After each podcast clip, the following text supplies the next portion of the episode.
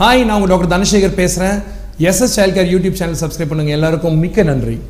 இன்றைக்கி காலகட்டத்தில் பார்த்தீங்கன்னா ஒரு மிக ஹாட்டான ஒரு விஷயம் அப்படின்னா எல்லாருமே குழந்தைங்க காய்ச்சல் வந்துச்சு அப்படின்னா உடனே பயங்கரமாக பயப்பட ஆரம்பிச்சிடுறாங்க.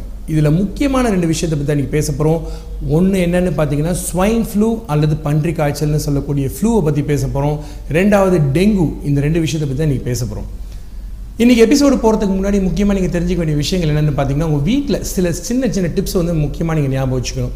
தயவுசெய்து உணவு உட்கொள்கிறதுக்கு முன்னாடி கை கழுவ மறக்காதீங்க. வீட்டில் ஆல்கஹால் ரப்புன்னு சொல்லக்கூடிய கைகளை சுத்திகரிக்கக்கூடிய ஆல்கஹால் ரப்பு சின்ன பாட்டில்ஸில் கடையில் கிடைக்குது. கட்டாயம் ஒன்று வாங்கி வைங்க. இது மட்டும் இல்லாமல் இன்றைக்கி மழை காலகட்டத்தில் அது மட்டும் இல்லாமல் தண்ணீர் தேங்கி இருக்கிற இந்த காலகட்டத்தில் உங்களுக்கு காய்ச்சல் தலைவலி ஜுரம்னு எது வேணால் வரலாம். ஸோ வீட்டில் தயவுசெய்து பேராசிட்டமால் மாத்திரை மறக்காமல் வாங்கி வைங்க. இது மட்டுமல்லாமல் ஓஆர்எஸ்ன்னு சொல்லக்கூடிய நீர் உப்பு சத்து கொண்ட பவுடர் பாக்கெட்டுகள் கடையில் கிடைக்குது. அதையும் மறக்காமல் வாங்கி வைங்க. இதெல்லாம் தான் உங்களுக்கு இன்றைய காலகட்டத்தில் முக்கியமாக தேவைப்படக்கூடிய விஷயங்கள். இது பெரியவங்களுக்காக இருக்கட்டும் குழந்தைங்களா இருக்கட்டும். முதல்ல ஸ்வைன் ஃப்ளூ பற்றி பேசிடுவோமா? இந்த ஸ்வைன் ஃப்ளூன்னு சொல்லக்கூடிய பன்றி காய்ச்சல் எப்போ ஆரம்பிச்சதுன்னு பார்த்தீங்கன்னா ஆயிரத்தி எட்நூற்றி தொண்ணூற்றி அஞ்சில் இதோட வரலாறு தொடங்குதுங்க. ஆனால் சமீப காலகட்டத்தில் இன்றைக்கி இருக்கக்கூடிய இந்த பன்றி காய்ச்சல் இரண்டாயிரத்தி ஒன்பது மெக்சிகோவில் முதல்ல ஆரம்பிச்சது. முதல் காலகட்டத்தில் டபிள்யூஹெச்ஓ இதை வந்து சீசனல் ஃப்ளூ அப்படின்னு சொல்லி சொல்ல ஆரம்பித்தாங்க சீசனல் ஃப்ளூ என்னென்னு பார்த்தீங்கன்னா சீசனில் வரக்கூடிய சளி காய்ச்சல் இருமல் இதுதான் ஃப்ளூ அப்படின்னு சொல்லுவோம். ஆனால் முதல்ல நம்ம என்ன நம்பிட்டு இருந்தோம்னா இந்த சீசனல் ஃப்ளூ இந்த சீசனில் மட்டும்தான் வருதுன்னு நம்ம நினச்சோம்.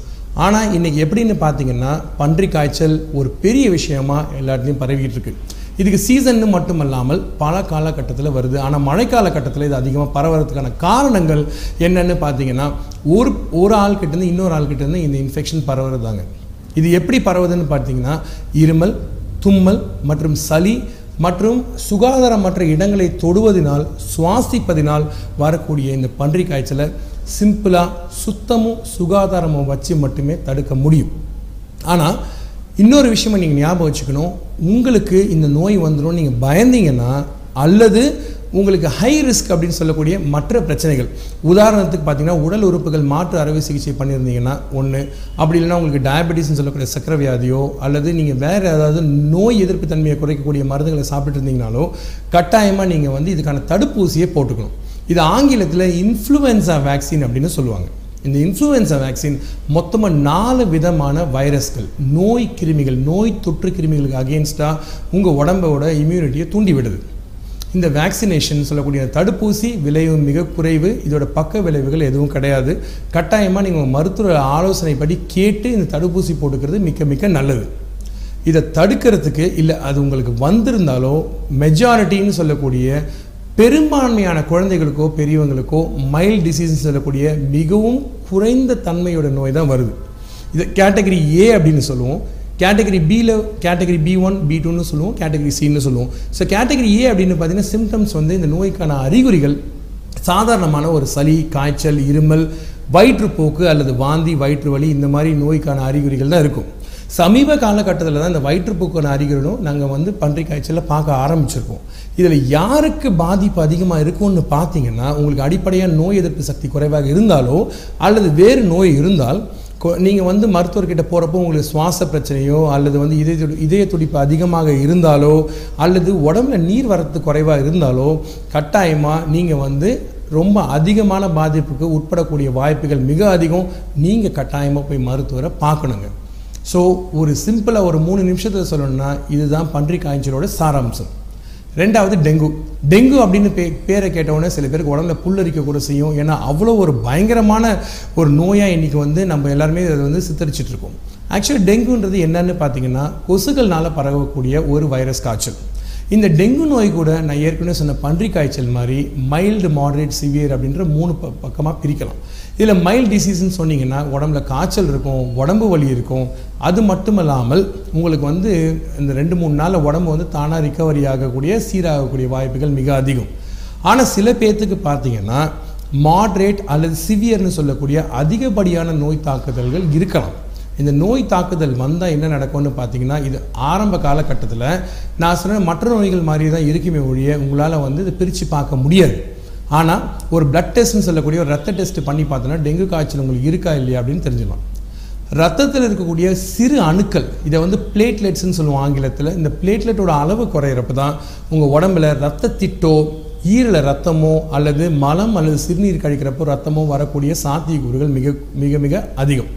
இந்த மாதிரி இருந்துச்சு அப்படின்னா இல்லை உங்கள் பிளேட்லெட் கவுண்டான ரத்த அணுக்கள் குறைவாக இருந்தால் உங்கள் மருத்துவர் உங்களை கட்டாயமாக மருத்துவமனையில் அனுமதிக்க செய்யலாம்.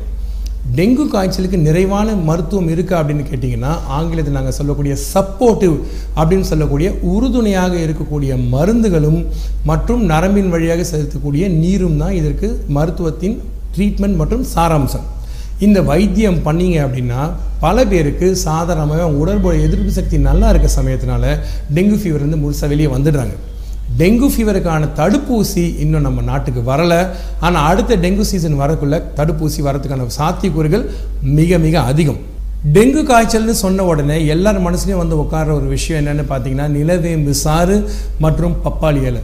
பிரிக்க முடியாத இந்த ரெட்டை குழந்தைங்க அறிவியல் பூர்வமாக இதை எடுத்துக்கிட்டிங்கன்னா உடம்புல இருக்கக்கூடிய ரத்த அணுக்களோட எண்ணிக்கையை அதிகப்படுத்துறது மட்டுமல்லாமல் டெங்கு காய்ச்சல் வராமையை தடுக்கலாம் அப்படின்றத அறிவியல் உண்மையை அழகாக கண்டுபிடிச்சி நமக்கு சொல்லியிருக்காங்க. இதில் ரெண்டுமே பார்த்தீங்கன்னா நீங்கள் குழந்தைங்களுக்கு இனிமேல் சாராக கொடுக்காம சிறப்பாகவே கொடுக்கலாம். ஏன்னா இப்போ மருத்துவமனைகள் மற்றும் மருந்தகங்களில் பார்த்தீங்கன்னா இது மருந்து சிறப்பாகவே கிடைக்குது. பெரியவங்க யார் யாரெல்லாம் இதை வந்து சாராவோ கஷாயமோ குடிக்கணும் விருப்பப்படுறாங்களோ கட்டாயமாக எடுத்துக்கலாம். இது உடல் ஆரோக்கியத்துக்கு எந்த பக்க விளைவும் ஏற்படுத்தாது. தைரியமாக எடுத்துக்கோங்க. டெங்கு பன்றி காய்ச்சல் ரெண்டுத்தையும் கண்டு அஞ்சாதீங்க. உங்களை இருக்கக்கூடிய சுத்தத்தை அதிகப்படுத்திக்கங்க. உங்கள் சுற்றுப்புற சூழலை சுத்தமாக வச்சுக்கோங்க. சுத்தமான நீரை குடிங்க ஆரோக்கியமான உணவு உண்ணுங்க. ஃப்ரிட்ஜில் வச்ச மற்றும் ஆறிப்போன உணவுகளை மற்றும் ரோட் சைடில் இருக்கக்கூடிய தெரு சைடில் இருக்கக்கூடிய உணவுகளை தயவுசெய்து உண்ணாதீங்க. உங்கள் உடம்பே ஆரோக்கியத்திற்கான ஒரு கோயில். ஜாக்கிரதையாக இருங்க. உடம்பை பார்த்துக்குங்க. இதுவும் கடந்து போகும். மிக்க நன்றி. சேனலுக்கு சப்ஸ்கிரைப் பண்ணுங்கள் இன்னொரு எபிசோடில் உங்களை மறுபடியும் சந்திக்கிறேன். உங்கள் டாக்டர் தனசேகர். உங்களுக்கு சந்தேகங்கள் எதுவும் இருந்துச்சுன்னா என்னுடைய ஹாஸ்பிட்டல் வெப்சைட்டை பாருங்கள் எஸ்எஸ் சைல்ட் கேர் என்னுடைய கிளினிக்கோட வெப்சைட் உங்கள் கேள்விகளை அதில் தொடுங்க.